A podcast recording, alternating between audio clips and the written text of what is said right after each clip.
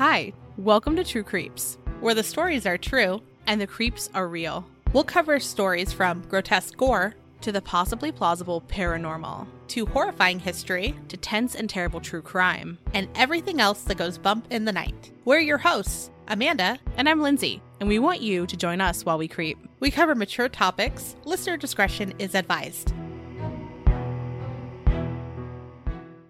Hello, everyone. Today we are going to talk about women who, allegedly, killed many people with poison. I'm always fascinated and compelled by a poisoner. I don't know why I find them so interesting, but I do. Did you used to be a poisoner? Used to be. Past life? Used to be.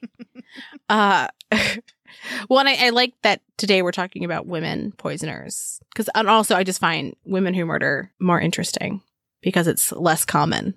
It is less common. Very less common. Very, very less common.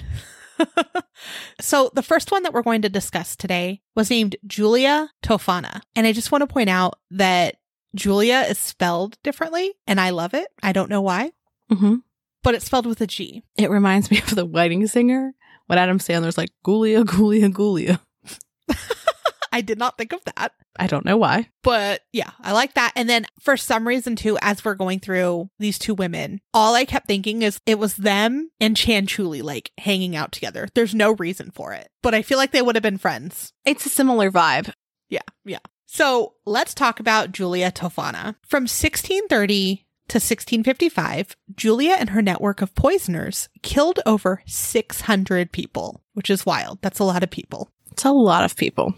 Some people praise what she did, while others call her a serial killer. One or the other, maybe both. Yeah, a little of both. We're both just like nodding at each other, like, eh, seems right, seems right. She began to be known as the Queen of Poison. Giulia was part of what is described as a criminal magical underworld. It's whimsical. It is so whimsical. It's very whimsical. Like, I want to know everything about it. yeah, yeah, for sure. That would probably also be a very cool episode. Ooh, the criminal magical underworld. It would be. It would be. I don't know if you get these ads all the time, but I always get like weird coloring books that are just the most specific thing. And I feel like this could be one of them the criminal magical underworld. Yes, yes, it is. It is a very specific thing. So, Lynn Wood Mollenauer was the first to describe the black market of poison and witchcraft in the early 18th century in Europe. Most people involved in this didn't just sell nefarious stuff, but they also sold things like herbal remedies for things that traditional medicine was unable to cure. So it's like, it's fine. We belong here. We're just selling, you know, normal things. A little bit of this, a little bit of that. Yeah, yeah. So let's talk a little bit about Giulia's background. Julie was born near Palermo, Sicily in approximately 1620, and her parents were Francis and Tofana. And her mother is also thought to be the person who originally made the first version of Aqua Tofana, and she did so to murder Giulia's father. Mm. I've seen sources that say that's kind of all an allegation, but I've also seen sources that are very adamant that that is true. And she was also imprisoned and executed for it Oh, wow. in 1633. And her execution was by being drawn and quartered. And if you don't know what drawn and quartered means, it's pretty horrific. Good description. What it means is the victim was drawn. And what that means is dragged by a horse to the place of execution. Then they're hanged, but not quite to death. Afterwards, they're disemboweled, beheaded, and then quartered. Sometimes by tying each of the four limbs to a different horse and spurring them in different directions. I wonder what it means to be hanged but not to death. Maybe it's not as far as a drop where like maybe their neck doesn't break, but it just chokes them for a while.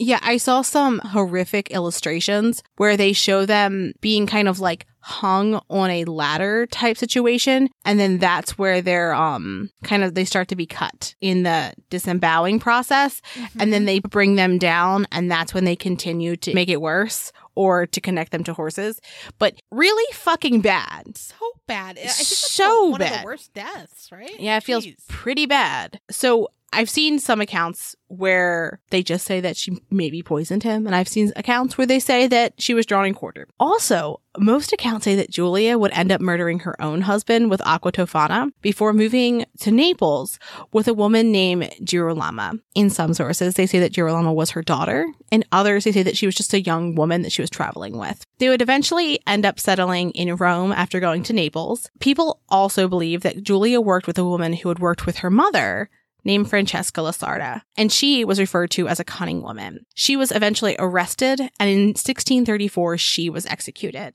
So Girolama basically took her place as a cunning woman, and what she did was she worked with noble women to sell them the wares from Giulia, which, again, from what I understand, was not just aqua tofana, but was predominantly aqua tofana. So when we're talking about deaths, it's from that poison, but they also sold them other things. Mm-hmm. There was also a woman named Giovanna de Grandis who was hired and she worked with lower class women. And Giulia also hired a Catholic priest named Girolama as well of Saint Agnese in Agon. And his job was to assist in procuring arsenic because his brother was an apothecary.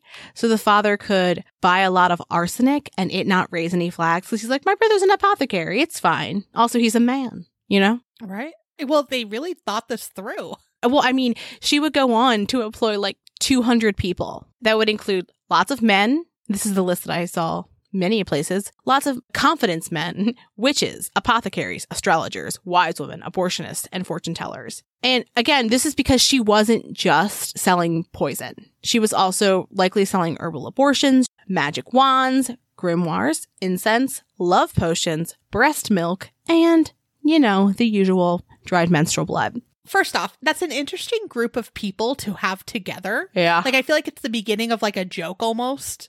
Yes, yes. Like all these random people that really don't have a lot to do with each other, but kind of do. yeah, agreed. And then a very interesting list of black market items. Yeah, they seem to have a common theme, Mm-hmm. but, you know, that last one hits me a little bit, you know?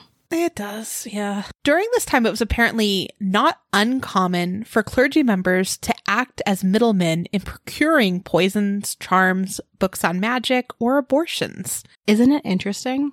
That last one? It is interesting. I think it's also we're going to talk about in a bit too, but women don't really have any rights in this situation in, in this time period, right?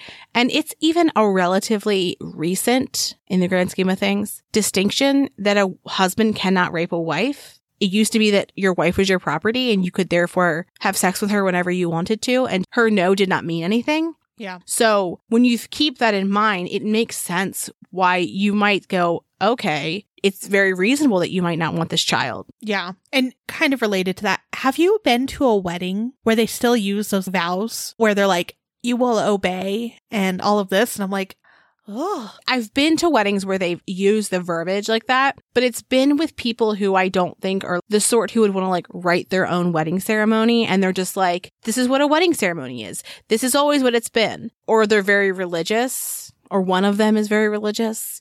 And they're like, this is what wedding vows are. And I'm like, I. I was in a wedding where I didn't expect it to happen. Oh, no. And then like And the I'm camera where you're like, obey, I will sooner die yeah. than just willfully obey you at any time. No, no, no. Exactly. Yeah. So let's talk about this poisoning network. Love that, by the way, a poisoning network. I mean, it's so thought out. 200 people. Like, that's a lot of people to employ. I more think of it way back then, before cell phones. How did you coordinate this? I barely can coordinate getting like 10 people to a restaurant at the same time. Yeah, well, first off, getting people to the restaurant at the same time is just fucking annoying. But also, if you think like this is 25 years that she operated and not one of these 200 people flipped on her. Just the sheer span of this is wild to me. All of it is. Mhm. Absolutely. So her poisoner network spanned through Rome, Naples, and Sicily. Most of Giulia's clientele were lower class women who were being abused by their husbands. Women had, like Lindsay said, very few rights at this time, and there weren't other options to get out of an abusive marriage. Aqua Tofana was sold only to women. I want to just point out that series of facts explains why a lot of people don't see her as a serial killer. I think so, yeah, because they had no other option other than to endure whatever was being done to them. Yes. It was advertised as a quote, I love this by the way, face cream for any woman looking to appear beautiful and single again. Single again. single again. I mean, when you really think about it, it's like, oh, oh. Yes. And when I first read that, I laughed and I was like, oh, this is probably very inappropriate to laugh at this because people were dying. But then when you think of it, the people that were dying were abusive, right? Like they were hurting their wives in many different ways. They also alleged that there were women who wanted to inherit their husband's estate, but didn't feel like waiting. And so that they were using it in that way too. And I would like, I doubt that it was always used for the best intentions, but I'm sure that from what we looked at, it was predominantly used as that. Right, right. So, like, obviously, back then there wasn't other ways, but now we have different ways to, like, not have to kill someone over it.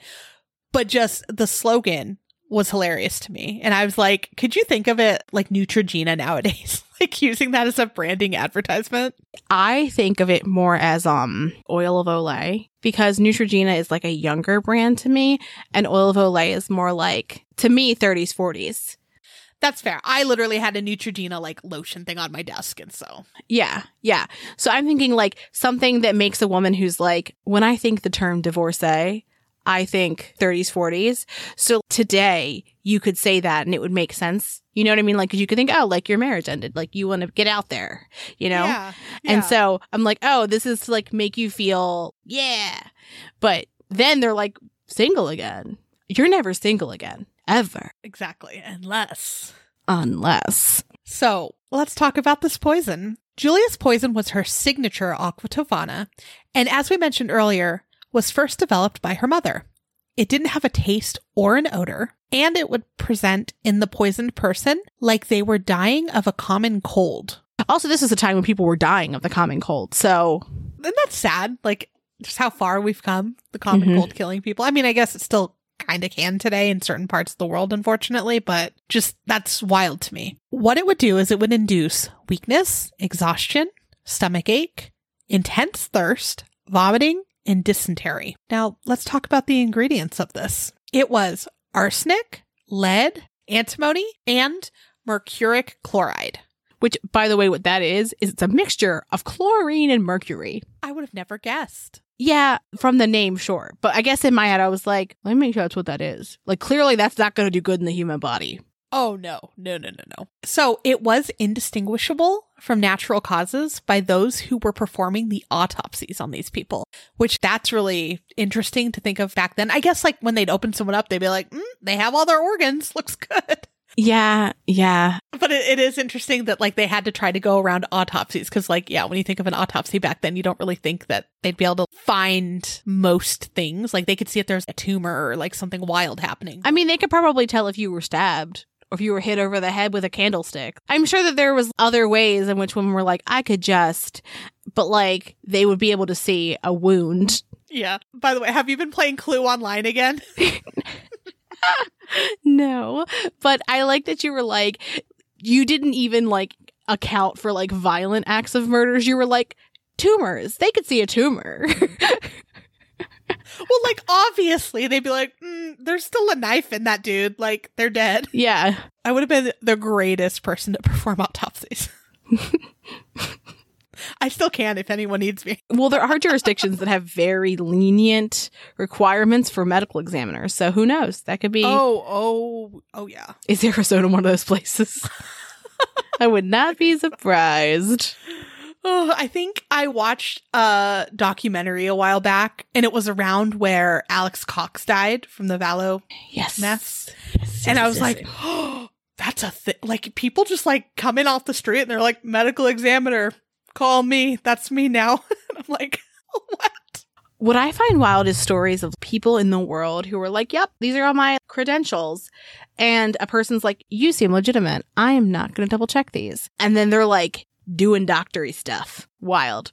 Anywho, let's talk about this again. All right, so back to this. So, some accounts say that the lethal dose was only six drops of this poison. Ruh-roh.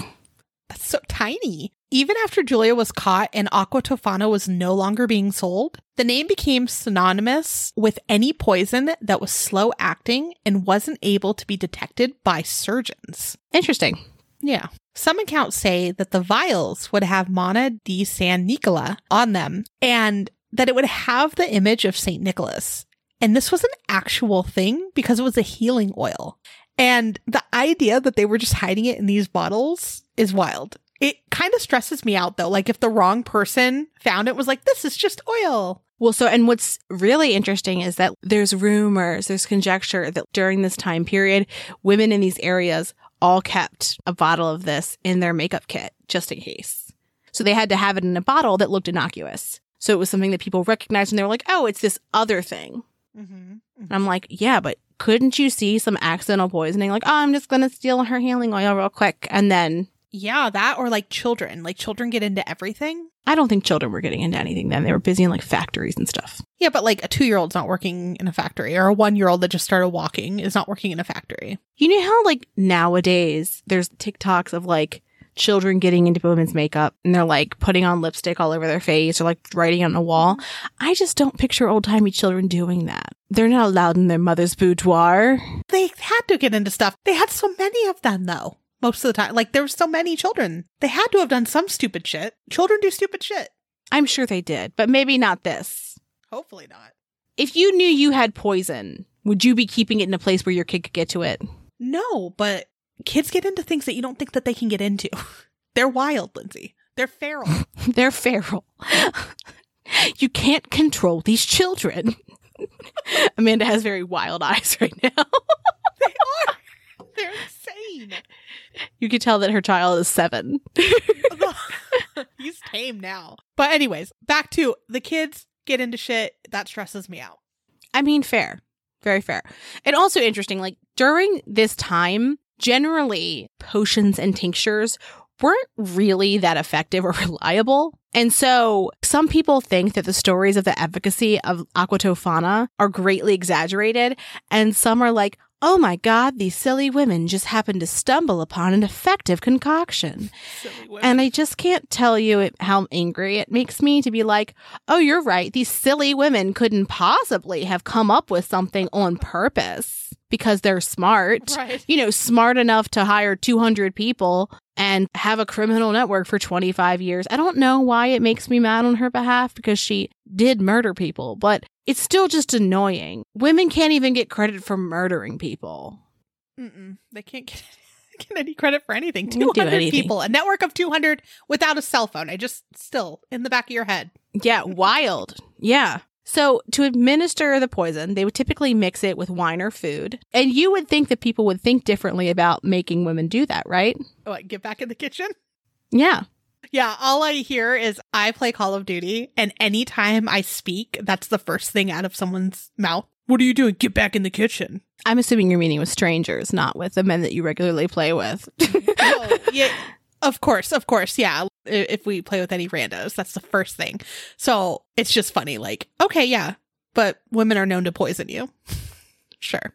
I was talking to someone who was saying that whenever they play video games with random people and they end up talking to someone who's like very right leaning, they'll somehow always get like right wing conspiracy theorists who are like spouting off just like pure nonsense. And he's like, I just want to play this video game. Right. And now I'm concerned about humanity. Oh, yeah. There's been times where I've had to be like, that's enough video game. I want to play this game, but these people are insane and they make me angry. And I shouldn't get angry over a video game. So that means it's time to stop. This isn't that hurts My soul. Yeah, Yeah. Well, like, don't get angry about something so silly, but then when the people are crazy, or yeah, the second you speak as a woman, they're like, get back in the kitchen. What are you doing? Go make me a sandwich. And you're like, You think that you should let a woman who you're talking to this way make you food? exactly. Yes. Here, have some delicious soup. Fresh. There's only six drops of herbal remedy in it. There are how many ingredients do we have? One, two, three, four. That's a four ingredient soup. Five ingredient soup. Oh, you're meaning the whole soup is this? No, no. Four of the big. four of the ingredients are aqua tofana, and the other ingredient is soup. Oh. I was like, I'm saying six drops of aqua tofana. if you are telling women on the regular to go back into the kitchen, a full bowl for you. I think that's fair. Maybe even a full bowl of lye. And we'll get there, and that will make sense later. So, in 1650, a woman who had purchased aqua tofana had mixed some into a bowl of soup for her husband. And in the last minute, right before he was about to eat it, she like knocked it out of his hand and was like, no, no, no, no, no. And he was like suspicious. So he beat her until she told him what she had done and where she had gotten it. So then he turned her into the authorities and they then, from what I've seen, tortured her until she provided the information. Giulia went into hiding after this because it was pretty loud what was happening, right? Yeah. Like people knew very quickly.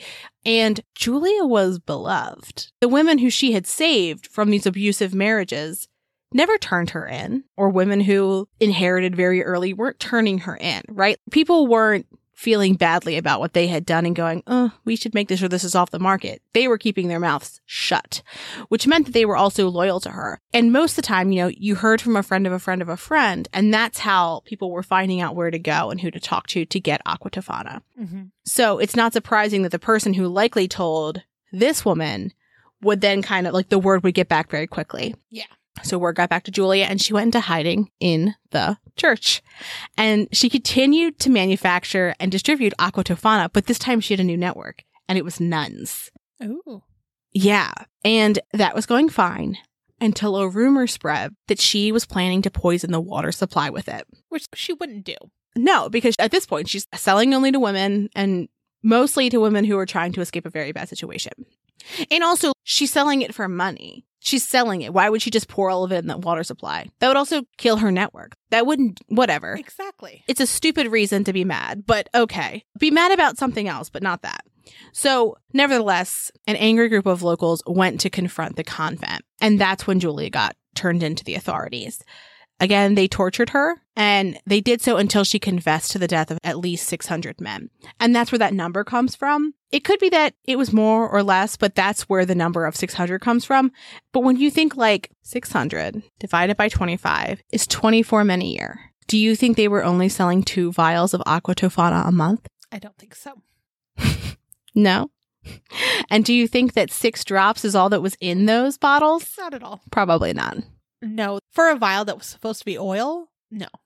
Yes, exactly. So that's probably a conservative number. Some think that Giulia, her daughter, 40 customers, and six assistants were executed in, in Rome. Others think that Giulia died of natural causes in 1651, or that her execution was in either 1659, 1709, or 1730.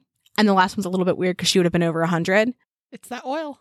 But regardless of what you think happened to her, after she was arrested in 1958, Girolamo, her daughter or friend, whichever the case, moved the operation to Rome and then they took over. So they didn't stop making aqua tofana. And her and Giovanna were arrested and publicly hanged in 1659. Aqua tofana continued to be produced after members of Giulia's network were apprehended. And that was because most apothecaries at that point had the recipe to make it. And it would later be credited with the murder of a famous musician and composer, Mozart. Which is crazy because I had never actually heard this theory when talking about Mozart. And I'm just like, what an interesting end to this story, though, right? Is that we're fast forwarding almost a century later to Mozart. Right, right. Yeah. And a little bit about him. All of us have heard his name, obviously. Mhm. But Wolfgang Mozart was just 35 when he died on December 5th of 1791. For some reason in my head, he was always older. Right? Oh, I mean, 35. I'm 35. It's because he looked like he was 70. Yes. I feel like every painting I see of him, he has very like bushy white hair. yes. Yeah. Like I'm looking at paintings of him right now and I'm like, you weren't 35. No, no, it like my soul. 35 going on 7,000. Yes. So at the time of his death, he had symptoms like a fever, a rash, vomiting, pain, and swelling. And it's speculated that he died of rheumatic fever, syphilis, kidney failure, or strep, which that's a lot of different things. Yeah. and I did see that there's even more theories today. Like a lot of people were talking about how he might have been bled. Yikes. Yeah, there's a lot a lot of stuff going on with him. As his symptoms got worse, without a clear cause, Mozart himself wondered whether he had been poisoned by aqua tofana at one point. And specifically, he said, Ahem. I feel definitely that I will not mal. Why am I Southern? I don't know. I love that though. And yet I will be Southern for this. I don't know why. I feel definitely that I will not last much longer. I am sure that I have been poisoned. I cannot rid myself of this idea. Someone has given me aqua tofana and calculated the precise time of my death. What fun. I loved a dramatic reading. Dramatic. But also, like, that is very dramatic. Can you imagine someone is just like, truly, they have a, what looks like a stomach bug with a rash, and they roll over and they look at you and they go, Someone has calculated the precise time of my death. I mean, that's how I feel when I'm sick, but I mean, oh, I am very dramatic when I have a stomach bug, but I just, it's the wording of it. yeah. I've been like, oh, I feel like shit, I feel like I'm gonna die, right? Like, that's different than someone has calculated the precise time of my death. I mean, back then though, any little thing, you're like, well, I'm dead now. Any little thing, and you're like, someone has calculated the precise time of my death. Anything that happens to me from this point forward, that's what I'm saying. Yeah. Oh, absolutely. I'm going to start telling Ben, have you calculated the precise time of my death whenever he does something that would have made me like fall or something, you know? Yeah, absolutely. Perfect. He'll never know about this either. Sorry. Oh, he won't. He won't. Many thought that a rival composer, Antonio Salieri, had poisoned Mozart. And going back to it, Mozart didn't have symptoms that could only be attributed to being poisoned. So eventually that was ruled out, but it's just an interesting theory. However, unfortunately, that rival composer was ostracized. And I even saw the rest of his life, he had issues because everyone thought that he had killed Mozart with poison, and he didn't. Doesn't that suck? That that's really sad. To this day though, I was unable to see an official cause of death for Mozart. Yeah. Like there's just theories and I even see new theories from even this year already of like could this have been it? Yeah. And I feel like some of the articles that we were looking at weren't from very long ago. They were from like the last decade. Yeah, yeah, and people are still going on about it. Mm-hmm. I, I mean, it's interesting. It's like why and you know, 35 looking like yours. What'd you say? 700? I don't know what you call it. but- he did. He was 35 going on 70. so let's talk about our next poisoner. And her name is Marie Besnard, and she's known as the queen of poisoners, not poison. Mm. So Marie was born 200 miles southwest of Paris. When she was born, her name was Marie Josephine Philippine Juliet. Pierre Eugene and Marie Louise had already lost two infant sons before Marie was born. And when Pierre, who was a farmer, would come home, he would cuddle her. And Marie Louise would tell her daughter often that she loved her for three. When Marie was 12, she was diagnosed with typhoid, and she was told that she shouldn't overtax her brain if she didn't want to die young. Before the diagnosis, she had been attending a convent school, but she dropped out after. And so she couldn't really read or write, but she was excellent at embroidery, and she would start to help her mom around the house. So let's talk about her first marriage. Marie married her first cousin, Auguste Antigny, in 1920. Antigny was two years older than her, and she had a crush on him since she was 17. They started dating when she turned 18, and then they got married six years after that. Decent time to wait for Yeah. long ago. At that point, Marie was 24 and he was 26. He was already sick when they got married because he had tuberculosis. But Marie didn't care and had said, quote, we were in love. Early in their marriage, she got pregnant, but unfortunately she miscarried. She took care of him for the entirety of their marriage. Neighbors noticed how well she took care of him. So Antigny died of pleurisy in 1927. And pleurisy is when the very thin layers of tissue that separate your lungs from your chest wall are inflamed. And just as a note, you're going to learn about so many medical conditions today Oh, yeah. because we're going to tell you all of them. We're not scientists, but we talk about scientific things. and we have the internet. And we have the internet. so, this could be caused by tuberculosis, which obviously he had a history of, or rib trauma or fractures, autoimmune disorders, viral, bacterial, or fungal infections, or lung cancer. So, a long list of things that can cause this. From what we saw, pleurisy is more of like a symptom. It's not a cause of death. It's like a symptom of something greater that causes your death. The internet even said it's very rare for it to be fatal. And when you first hear about it, it sounds like Aqua Tofana, does it not?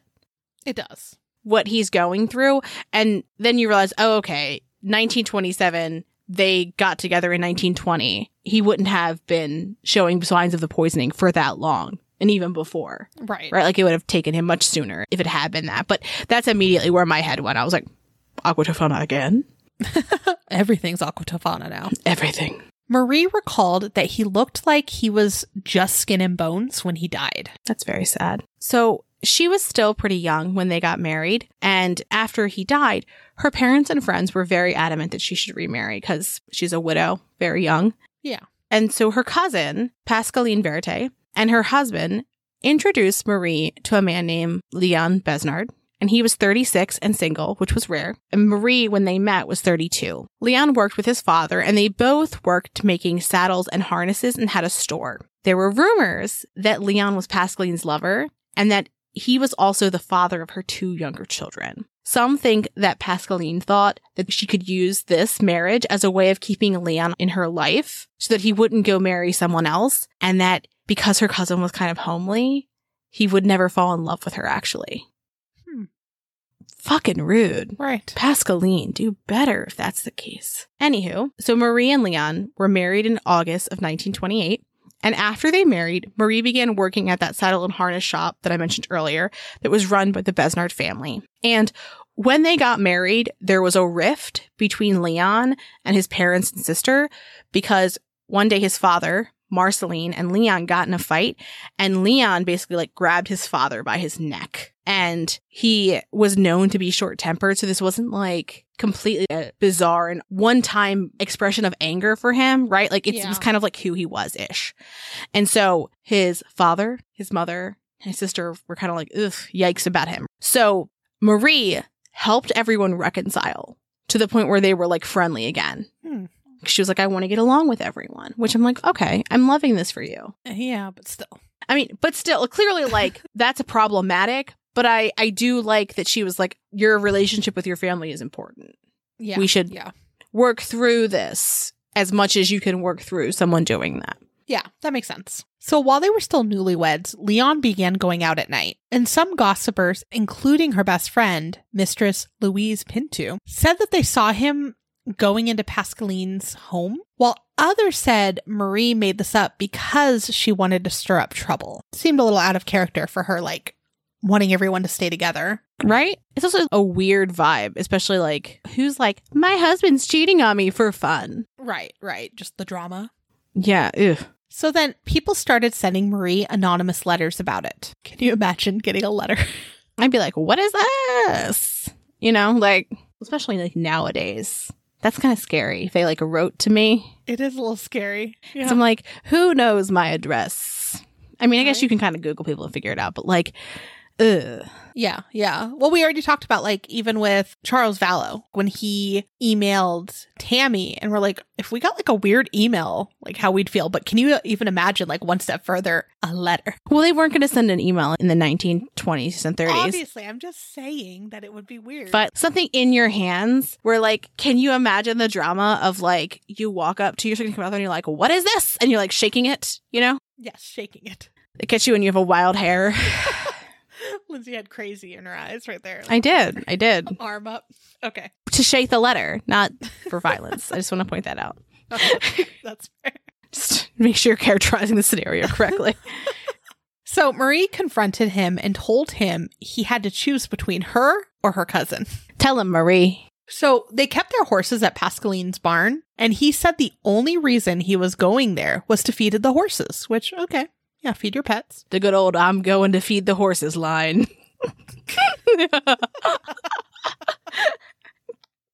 but like in that time period, it may have been a thing that people were like, I was just there feeding my horses. I'm going to text Benji next time Lindsay asks you where you're going. Please tell her you're going to feed the horses. He's going to go, What is wrong with you? And you're gonna say, you know, you'd know if. Oh, absolutely, I will. Mhm. Yeah. That's my favorite. Even before is, this episode is to out, circle though. back. Oh yeah, my favorite thing is to circle back. He's not going to know whether it was before or after because he's not going to listen. So it's just it's just my favorite bit because I also like I'm truly not offended because like he listens to me enough, you know. But like It's just my favorite. So loud about it. I do. It's perfect. It's perfect. So, anyways, he he says he was feeding the horses, right? He promised to build a barn as soon as he could, so that he wouldn't need to go there anymore. Don't worry, babe. I'm just feeding the horses. I'm so sorry. I, I couldn't help it. That's gonna be anytime anyone asks me anything. I also, I'm just feeding the horses. You know our horses are at Pascaline's. You know what though? But Mike's gonna go. Whose horses are you going to visit? Because like I would be like, I found these horses, and I'm gonna go feed them. You're like, look, a distant relative has a horse, and I had to feed them. It doesn't have to be. It could be a horse that I found down the road. It could be. Someone contacted me to feed a horse. That's actually if you ever wanted to trap Amanda somewhere, you could be like, an animal needs help. Here's the address. She'd be like, I gotta go. Oh, yeah. Yeah. Well, I told. I think I've said it on here. That's how Mike proposed to me. Got me to the spot he wanted me to because he said, "Oh, I saw a dog." He's like, "Did you see that?" And I was like, "No, I was looking at my phone." No, you have not said this. A dog Please tell. over there. Oh no, no, no! I need you to start at the beginning. Start at the beginning of Oh, the story. really? We can move it to the end. I need to know. Yeah, I thought I've said this. Yeah. some of this is going to stay in the actual episode, but we're going to move Amanda's story that she's about to tell to after our outro because it's where we keep a lot of our tangents and nonsense. If you want to hear that, just listen through all the way. All the way. anyway, let's uh talk about Leon going to Pascaline's house to feed a horse. Hmm And that one day he was going to build a barn so that he wouldn't have to go there anymore. But anyways, Okay, okay. We like action. yes. So Marie also confronted Pascaline after the possible affair was settled. Gossipers started telling Marie that he was having an affair with Pintou, and no one called her Louise for some reason, just by her last name. Mm-hmm. So in one of the articles we read, this was so mean. It said, quote, Pintou was in no way attractive, which feels incredibly rude and sad. Disrespectful. Like, what a weird way to describe someone. Like, okay. he couldn't possibly. She was in no way attractive. yeah. so mean. So by now they had been married for 13 years, and he told her he loved only her. When he was talking to a friend about their marriage, he said, quote, everything's solid here. Then people started saying that Marie was having an affair. I don't know why people were so obsessed with this couple. What is it with people in this fucking couple? Go away. Go and get. They needed a hobby. Oh my God. Clearly. Not this hobby. Not this one. They need to go build that damn barn for them, is what they needed to do. So the first alleged affair that she had was with Toussaint Rivet, who was Leon's best friend. And then the second alleged affair was with a German prisoner of war. Okay. The prisoners of war were working on farms in France while they were awaiting repatriation. The prisoner that was working on the farm, his name was Alfred Dietz, and they called him 80, and he lived in their attic. Okay. So sad. He was 30 years old, and at the time, Marie was 49 and Leon was 53. At one point, Marie brought him new clothing because he was wearing a prisoner uniform, and people started to gossip even more, which it sounds like she was just being nice. Yeah. Feels kind. Yeah. He's like working on their farm. living in an attic. And also, like, he's in her house, so he's probably like eating with them. So, like, he's wearing this one outfit all of the time. yeah, she's like, mm, You could see why you might want someone to not. Like, that would smell. yeah. Yeah. Especially working in a field all day. Ugh. Yeah. Yeah. So people suck in this area, I guess. Mm-hmm. Allegedly, at one point, Leon told a friend, quote, I am no longer the master in my own home. Dietz is the master in the house, and I am my servant's servant. That's dramatic. Drama. Although I feel that way about the cat sometimes. Oh, Amanda, you know I feel that way right now. The girl has got five medications, two of which she gets twice a day, none of which she takes without a fucking fight. So, okay, moving on from the affair drama ish for now. There are accounts that, compared to the rest of Leon's family, Marie and Leon lived pretty modestly, and this was despite the fact that the rest of his family was pretty well off. We've seen lots of accounts that people say that Marie and Leon were very resentful about this. So keep that in mind because people are going to start to die now. Leon's great aunt Marie Louise Lecomte was Leon's grandmother's sister, and she was 86 when she died on August 22nd of 1938. And her cause of death was listed as old age. She had no children, but she did have a pretty decent estate. Marie had cared for her before she died, and despite Marie having cared for her, the entire inheritance went to Leon's parents. Hmm. And because of this, Leon had a hissy fit and decided to not attend her funeral. Marie tried to get him to go, and he refused. And she wanted to go, especially because she was taking care of her in the end. So, like, they likely bonded, Yeah. I would imagine. But she didn't because she was worried that Liam would be mad at her. On July 14th of 1939, Toussaint Rivet died. And again, remember, that's Leon's best friend. He was a baker and he was actually sick for a relatively short time before he died. And I think that's one of the reasons that people thought this was a little bit more suspicious. But again, Marie came to help take care of him. She was helping his wife Blanche take care of him. And his cause of death was listed as galloping consumption, which I had never heard of. Like I'd heard of consumption, which is tuberculosis, but not when it's galloping. And apparently it's described that way because it's one of the worst strains of tuberculosis and it moves quicker than tuberculosis typically does. Okay. Because remember earlier we were talking about Marie's first husband who had tuberculosis for seven years before he died Yeah. versus a short period of time and then dying.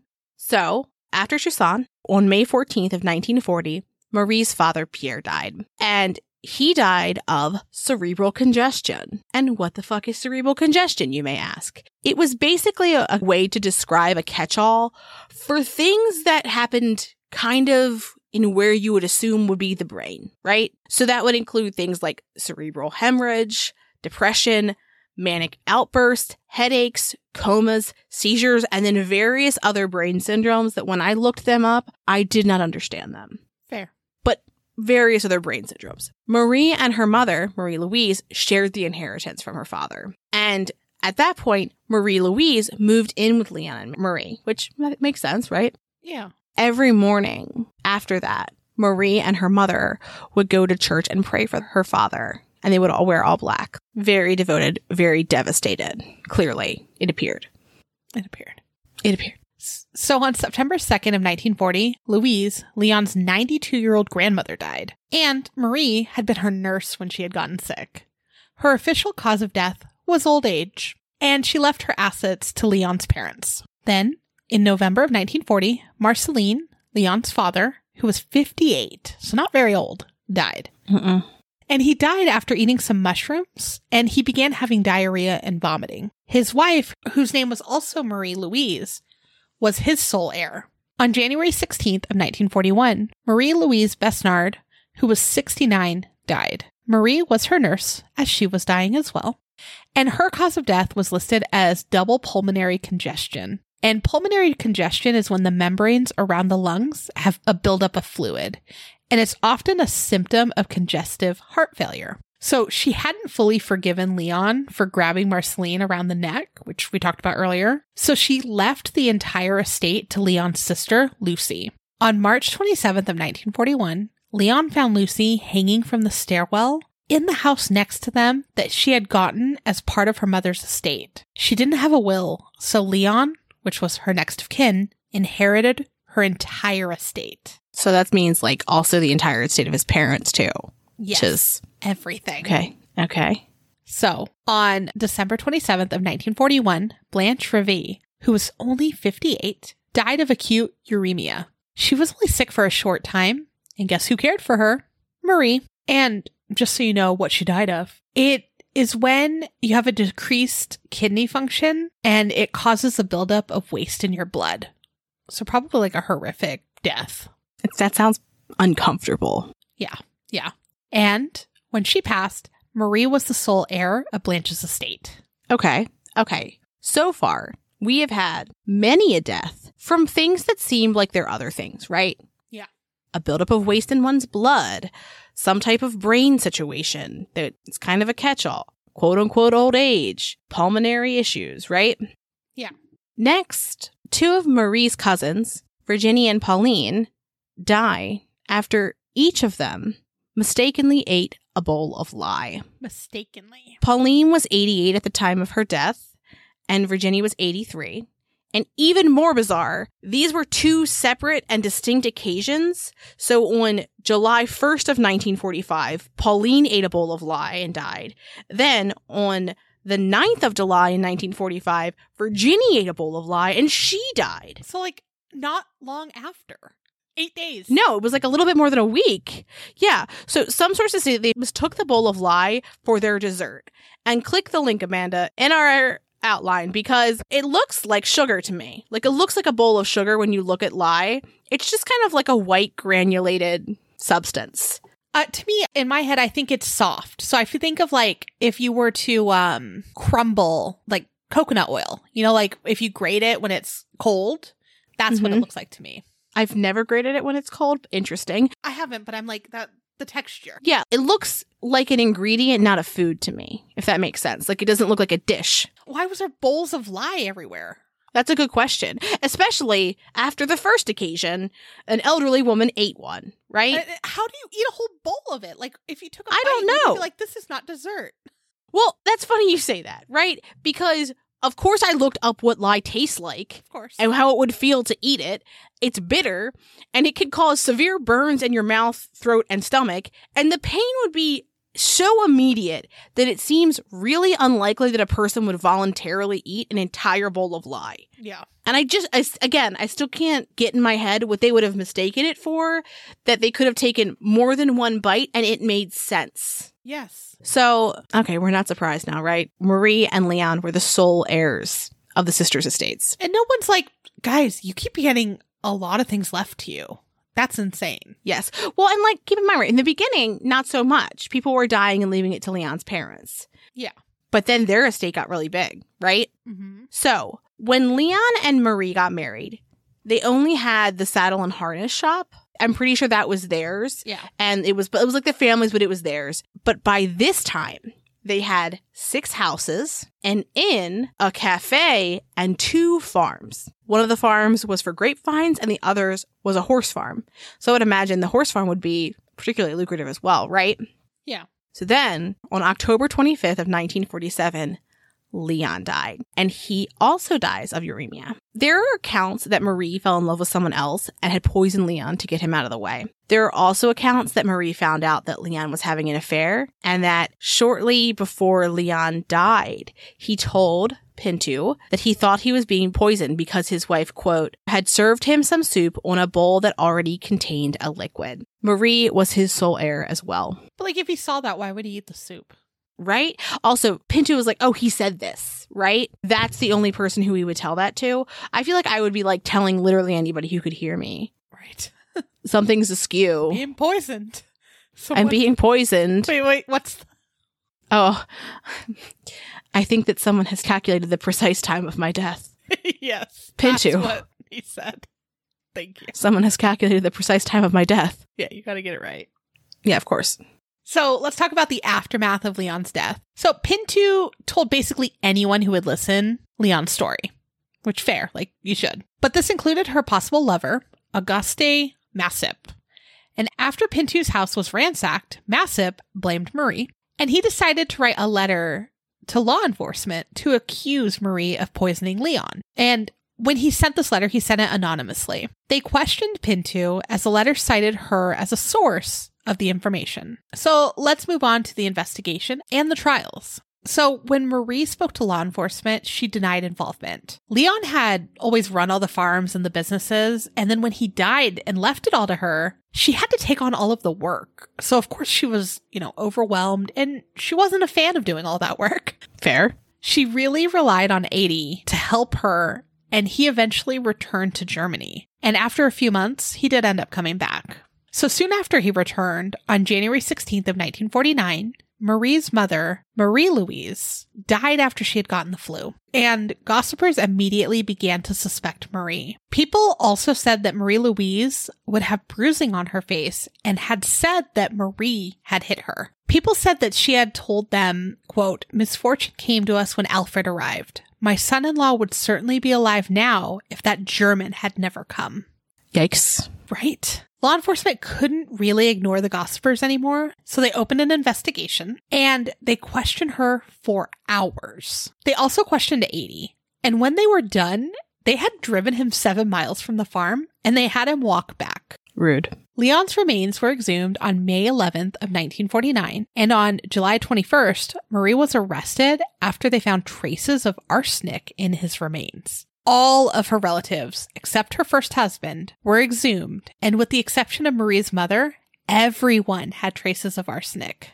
Ruh-roh. When she was arrested, she was also charged with fraud because she had cashed her aunt's pension checks at one point or another. During the first trial, they called into question the work of the expert that had conducted the tests, so her murder charges were dropped until they could redo the analysis with a new expert. This required the bodies to be re exhumed, which, thinking about that in the 40s, seems really difficult. And what's interesting is from what I understand about how they did this, the exhumation, they took canisters of like body from the grave Oh. and then like put them back in. So like now when you exhume someone, you take their remains elsewhere. Yeah. But like it very much seemed as though at the cemetery they were like, let's just take some pieces and we're out. Yikes. That's wild. Yes, yes. So this time when they re-exhumed them, three toxicologists conducted the analysis, so it was multiple people. At first, Marie was told that they found no arsenic this time. Then that they had found arsenic in some of the bodies. In the period between the first and second case, a study was conducted that showed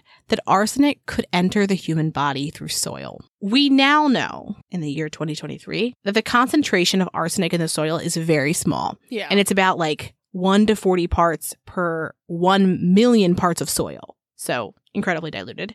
And we also know that arsenic obviously is a natural element of soil, but I don't think they did know that then. So they were like, there's arsenic, you know? yeah. there's arsenic in the soil and it's going into these bodies, right? And that's what they're saying. So they tested the soil at the cemetery and they were like, oh, there's arsenic in the soil. So now we're like, yeah, there's arsenic in soil. Of course, you found arsenic in it. Yeah. But they were shocked and they even talked to people who worked at the cemetery. One guy was like, I was growing potatoes here. I'm so sorry. My bad. That's why there's arsenic in the soil, not because soil has arsenic. So, despite this concern about how the arsenic got into the bodies, whether it was before they died or after they were buried, they still had a second trial. And it began in March of 1954. And in the trial, they had witnesses in the town talk about Marie. And so some people would say, Oh my gosh, she's just the kindest person I've ever met. And other people were like, She is the worst. She's the meanest person. And a lot of people described her as gracious and caring. And some people were like, no, she was just there for people's money. Right. So it really, really varied. And one person even alleged that she said, arsenic is a good substitute for divorce. Oh. right? During the trial, one of the defense witnesses who spoke to 80, who was back in Germany, said that apparently 80 confessed to being Marie's lover to escape police torture. And he said that he and Marie had never been together and that he didn't think that she was the type of person who could commit the murders. So we're getting a lot of confessions from under duress. Yeah. Again, in this trial, her defense team cast doubt on how the remains were tested because what they argued was that the tests weren't conducted properly. So, for one of the tests that they did, the standard was to expose hair to radioactivity for 26.5 hours. And rather than doing that, the experts did it for only 11 hours. They're like, mm, let's do it for half, more than half. Why wouldn't you just do it right? Just fucking do it right. You know, like weird, especially when you know that somebody might ask you about it. Yeah. Yeah. The other toxicologists didn't really fare well with the defense's questions either. One of them said that they admitted to making a mistake on the paperwork. And basically, what they did was they wrote 100 milligrams on a document when it should have been 20. Hmm. And that just doesn't feel like an easy, like written or typed mistake to make. No. Because, like, I could see 10 and 100, Yeah. but 20 and 100 are very different numbers. and because of these blunders, the murder trial again was dropped. So, in between her second and third trial, Marie wrote memoirs. And by the time her third trial began, some of the witnesses had died. So, for example, Massip, and he was the one that had originally written the letters to law enforcement. There were also people who recanted their previous allegations, like Pintou, who said that Leon hadn't told her about Marie putting something in his soup. That feels like a pretty big fucking deal considering that's why they came and tortured everyone. Yeah, yeah, that's fair. So, again, her defense called into question how the testing was done on the remains. They also mocked the current and previous cases.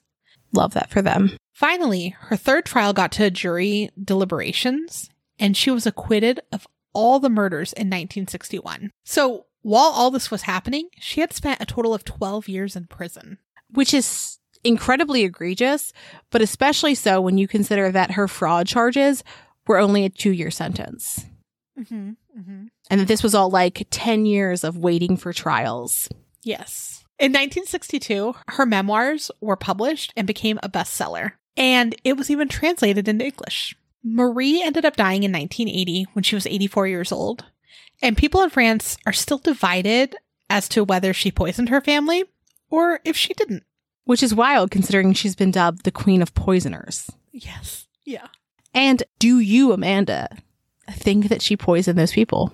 I mean, on paper, it makes sense that she would have because she was being given a lot. But then, like, if she didn't want the farm and all that stuff, why would she kill her husband? You know, like, if she didn't want all that work, or maybe she just didn't understand that it would be that much work Yeah. and that maybe she thought that she'd have that new guy to, like, do it all for her. I don't know. How do you feel? I don't think she did it. First off, I want to think three of our victims are in our 80s. Let's start there. Three or four, actually, four of our victims are in their 80s, and they're dying of things that people who are in their 80s die of. So that I don't really find that suspicious. Yeah. The younger ones, then. The people who were younger, a random mushroom made this man sick. Hmm, That's a little weird. Well, that's weird, but also mushrooms can make people really sick. No, I agree with you. But do you know what I think happened? I think Leon did it, and she murdered Leon. Which, from the description of what he did to his own father, I would be unsurprised. If he could do that to his dad, he could do that to Marie, right? Yeah, that's fair. That's fair. Or even if he didn't, if she realized, it might make sense to like get before you get got, you know? Mm-hmm. And then she just became overwhelmed. Yeah, it doesn't make sense to me that she would just continue to kill people for this wealth. Because when you think about the sheer amount of properties that they acquired, Yeah, she already achieved wealth. Yeah, yeah. And like she was dressing nicely, mind you, right? Like she was doing well, but she didn't need to continue. And given that she obviously wasn't having an affair with Toussaint because he had died. Yeah. And I don't think that she was having an affair with 80 either. So I feel like we would have known because the gossipers were loud. And even Pintou was like, yeah, he never said that. Right. What the fuck, Pinto? It's an interesting case. Yeah, yeah. It's, I think it's a really fascinating one because I don't know. so these are our poisoners for today. Let us know what you think. Yeah, Do you think that Marie poisoned her husband? Are you that mad at Giulia? we want to know. hmm And with that, have a good weekend. Thanks for creeping with us. Thanks for listening. And as always, a special thank you to our patrons who support us via Patreon. Please see the link in our show notes to learn more about how you, yes, you, can begin to haunt the dump, guard vortexes, or even become a scorching Sasquatch. Ooh. Also, in our show notes, you can find the link to our website, more information on our sources, our social media handles, and our merch store. We'd love for you to keep creeping with us. So if you like this episode, please subscribe, rate, review, and share the show with your fellow creeps and or ghosts. I beg of you.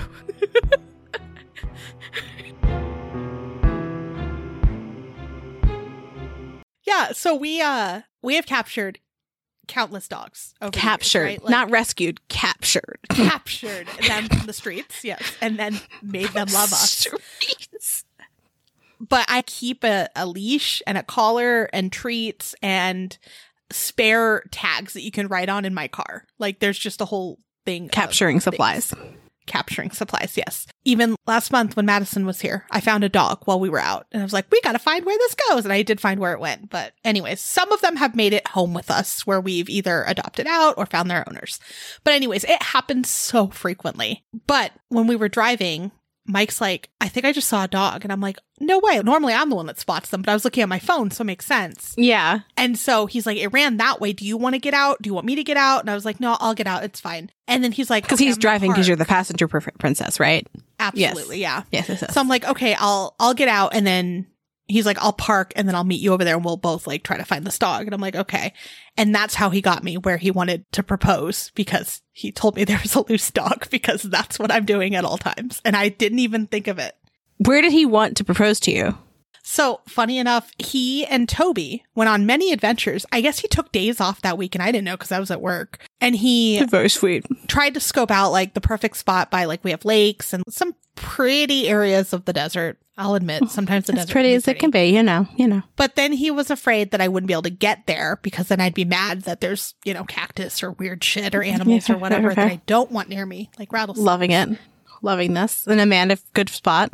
He did it by our house by the bridge because it is Oh. pretty there. Yes. But I love that Toby was part of it, that he had to find where to go, and then that, you know, a dog that didn't exist was also part of it. I love a proposal that takes a lot of like, not like a lot, but like thoughtful planning. You know what I mean? Like, I think that's like, hmm. Yeah. But stray dog, Amanda's going to find it. Stray horse, Amanda's going to find it. I'm going to go. yeah. He's tame now. When he was like two, though, he did somehow find lipstick. And I'm like, I rarely wear lipstick. Where did you find this? And drew all over the wall. And it was bright red, went through like the paint. You couldn't clear, like, there's no getting it off. You don't have bright red lipstick. Is that a color you've ever worn? I can't picture you in it. I think I had it probably for like Halloween or Oh, okay. Because also, how long have you had purple hair for? mm, like eight or nine years, maybe? Maybe a little longer. Yeah. So what I'm saying is that during this was a time period where you were still purple haired. So it's not like because I feel like purple hair and red lipstick is not a vibe that I see you in the regular on. You know? No, no. But yeah, he found it. And funny enough, that's the biggest mess Toby has ever done too, is he oh. found red lipstick when he was a puppy 15 years ago and chewed on it to the point where the carpet and all of his paws were bright red. And he was the happiest pup ever. Well, yeah. And like I wear a lot of pink and red makeup. Most of my makeup that I wear is red or pink. I have red eyeliner on right now. Hmm. Discord doesn't like our cameras as much It as some does of the other not. programs. Oh no, it's like a very like 2010 kind of experience in this moment. But Flip I have phone. green eyes, so it like makes them pop. Ah. Yeah. I have nothing. I have a I was sick this week face going. You're here. That's what matters. What the fuck, Pinto? Unce, unce, unce. ba-da-da, dun, dun, dun, dun. Look at me, look at me, look at me. That's what your phone's doing. Linwood well it's begun. it's already begun. that was a very hard sentence to say because there were so many big P words there. Present and poison person. Like it's a lot of Oh yeah, yeah. I get that. I feel like Toby's thankful for it. Like, thank you for helping me. I know this sucks. And your cat's like, how fucking dare you? No, no, my sweet Prince Harry, he like when he takes his gabapentin and then he just moves on. And then he rubs against him. He's like, that was unpleasant, but I know I'm gonna be feeling good. So thank you, mother. And he's starring in children's books. He's starring in children's books now. I think it comes this weekend. I'm so excited. It's so dumb. I laughed so hard. And like having him in my mind as like someone trying to take these pictures of him. Oh, because they're also like clearly like holding him. Like in the photos, that's where like the illustrations overlap, right? It's like where they're clearly hands. Oh, yeah, yeah. Oliver brought home a book yesterday from the school library and he was so excited. He's like, I got the funniest book, mom. You have to read it. And when I finally opened his backpack when we were going to read last night, I was like, oh my God, this is Lindsay's cat. He is the star. Yeah, it looks like Mr. Harry P. Winston himself. And then I died and then I sent it to her and then they died and ordered the book. He's my sweet marshmallow boy. Oh, I like Ben saw it and he was like, Did you see this thing I'm innocent? And I was like, Not yet. He was laughing for two minutes and couldn't speak before he told me that. And then was like continuing to cackle. And that was just with him looking at the cover of this book before we even got into the inside of it. Amazing. I'm so excited to read it to Olivia. Tell him, Marie. I don't know why I said Marie. Um, Amanda, just before we end, I have a very important question to ask you, and I've been waiting to ask you this entire time because this is now the soundtrack of my head okay. all of the time. Okay. Uh, I'm going to sing you a song, and I want you to tell me if it means anything to you. is it Fish Boy or Fish Head? No, it's not Fish Boy. Whatever it was. No, Fish Boy. And I said Fish Boy right back to you. It's not Fish Head. It is. Let me just get, take a sip of water first. Capybara. Capybara, capybara, capybara, capybara, capybara. Capybara, capybara, capybara, capybara. Does this resonate with you? Is Livy having you watch weird cartoons? No, that's the side of Tik. I'm on Capybara TikTok. Oh. And 40% of the TikToks that come up on my For You page are now capybaras or have this sound or are about other people being on capybara TikTok. Okay.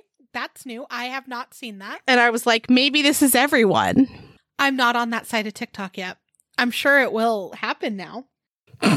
I hope it does for you. It's a, it's a it's a treat. I forced it upon Ben now because like oh, my love language is well, I did send it to him, but my love language is will you watch TikToks with me in bed? Yeah.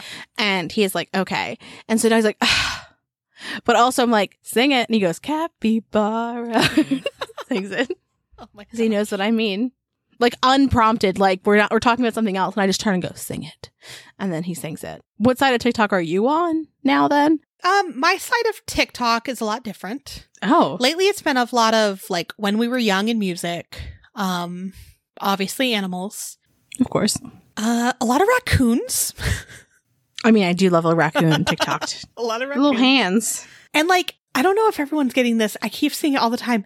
There's this woman who like makes strange drinks and she says like coffee and honey very strangely. Like she emphasizes weird parts of the word and she's always like putting stuff inside fruit. And I keep getting her TikToks and then like people remaking them, but like in silly ways. I mean, she shares them again and like laughs. So it's not like making fun of her. It's more like kind of a joke. I don't know. It's weird.